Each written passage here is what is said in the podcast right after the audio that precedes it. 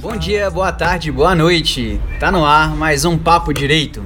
E hoje, hoje é dia 7 de março de 2020 e amanhã, por óbvio, vai ser dia 8 de março, Dia Internacional da Mulher.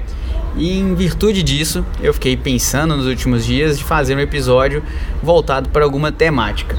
Foi nisso que eu tive a ideia de convidar a Dara. A Dara. Ô Dara, se apresenta, quem é você? Bom, é, meu nome é Dara, eu sou aluna da FASE do sexto período e tenho por objeto aí uma iniciação científica no ramo da representatividade feminina é, na política brasileira. Isso. E, e, nesse contexto, eu que pude orientar, dar em algum desses passos da pesquisa, vi a apresentação dela ano passado.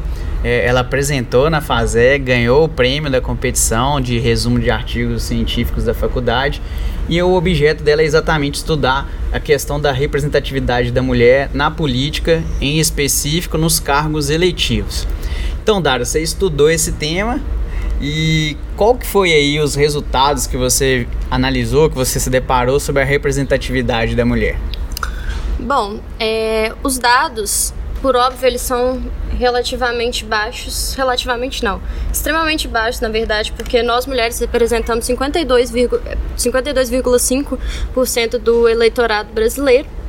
E no último ano de 2018 das eleições, foram eleitas apenas 290 mulheres, representando 16,2% é, dos cargos eletivos. É, nesse contexto, Dara, eu costumo brincar com, com os alunos, ou melhor, né, até provocar com as alunas, que a mulher não precisa de representatividade, né? Já que a própria mulher não vota em mulher, se nós temos 52% da população é, preenchida por mulheres, mas não tem essa representatividade, o problema aí é, é da mulher.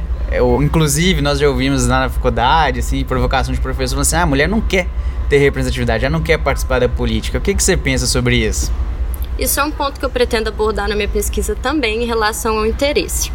É, porém, já existem pesquisas nesse campo e uma delas é a do Senado Federal, junto com a Procuradoria da Mulher, em que, durante uma pesquisa realizada com, com um número de pessoas, é, tanto do sexo feminino quanto masculino, é, elas foram perguntadas sobre se elas teriam, se teriam algum impasse para votar em mulheres é, para qualquer cargo eletivo nas eleições. E a maioria é, das respostas foram que não, e inclusive essas pessoas em algum momento da vida já votaram em alguma mulher. O que. E, e também teve uma terceira pergunta que era relacionada ao interesse de fato, se, se as mulheres que foram, que participaram dessa pesquisa, elas se elas queriam participar ativamente da vida política e até se eleger. Só que o principal dado apontado é que não é a falta de interesse das mulheres em si e que a causa principal é, é a falta de apoio dos próprios partidos políticos, que de fato não querem as mulheres ali e, além de tudo, é, isso não, não falando, falando de uma forma geral, não especificando, se torna extremamente difícil é, ter voz depois de eleita. Não é só um caminho é, não é difícil só o caminho para ser eleita, é, para ocupar de fato o cargo é, eletivo, mas sim, depois de eleita, o caminho a ser percorrido dentro do Congresso ou ocupando qualquer cargo eletivo que seja, num ambiente que é, em, em, em maioria, controlado por homens. É, essa questão que você traz é um problema não só também da, da representatividade por, de gênero, mas também é muito apontado várias vezes que as estruturas dos partidos são muito enrijecidas para poder manter o poder daqueles que já estão no alto do partido.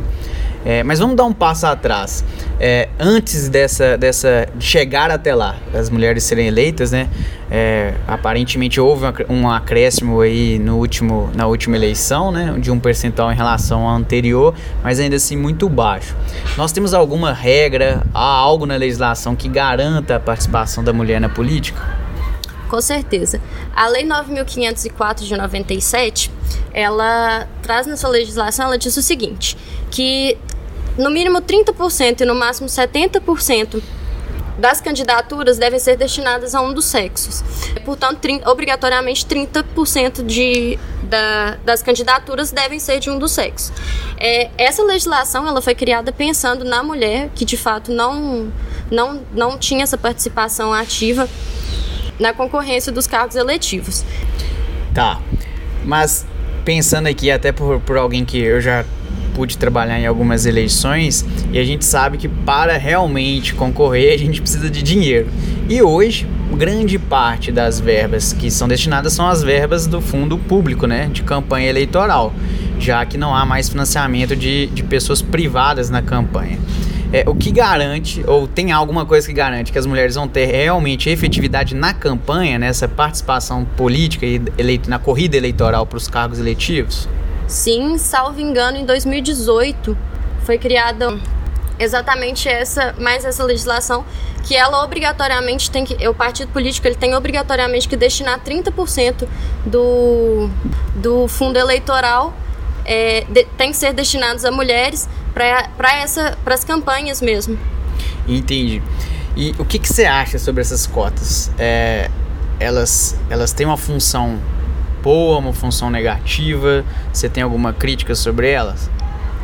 Bom, eu acho que é super importante, pelo menos para o início, porque são elas que vão garantir mesmo essa competitividade entre as mulheres, apesar de ser demasiado baixa ainda.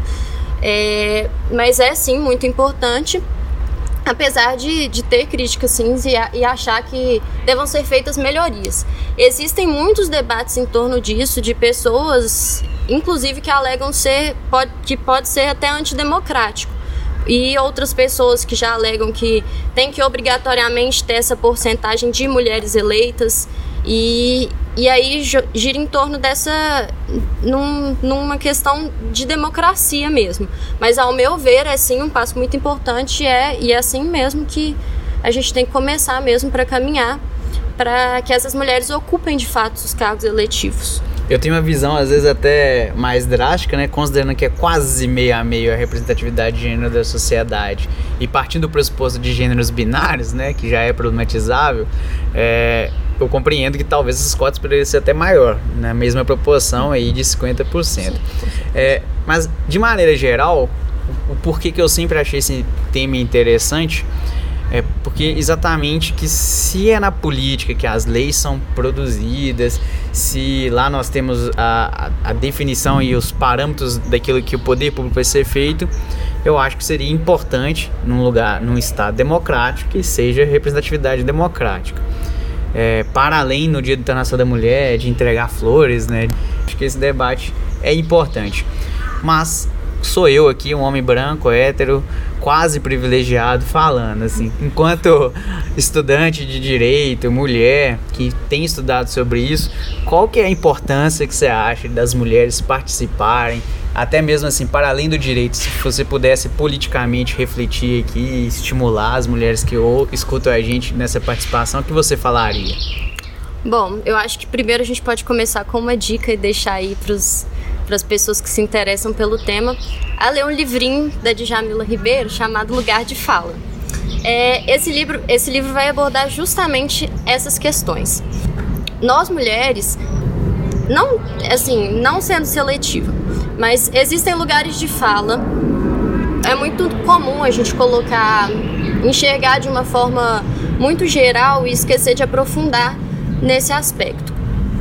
Quando a gente fala de lugar de fala, é, a gente está falando sobre assuntos que não cabem a todas as pessoas e sim determinadas que vão saber. Então, quando a gente fala de mulher é, em cargos, em cargos ele, eletivos, em cargos políticos, públicos, a gente fala no sentido da mulher se fazer presente. Existem determinados assuntos que não estão no âmbito do homem legislar. Isso a gente não está, como se diz, a gente não está excluindo essa necessidade, mas sim de, de conhecimento, de experiência. É, ao meu ver, eu acho que não cabem a todas as pessoas é, falarem, determinarem o modo como, como as coisas têm que ser para nós mulheres. Então, isso é importante, é nós termos lugar de fala porque existem assuntos e, e direitos que desrespeitam a nós, e nós temos que estar nessa corrida. É, no intuito de conquistá-los e de fazer jus mesmo é, a nossa representatividade. Bem, eu acho que com isso que você acaba de dizer, eu não tenho muito o que complementar.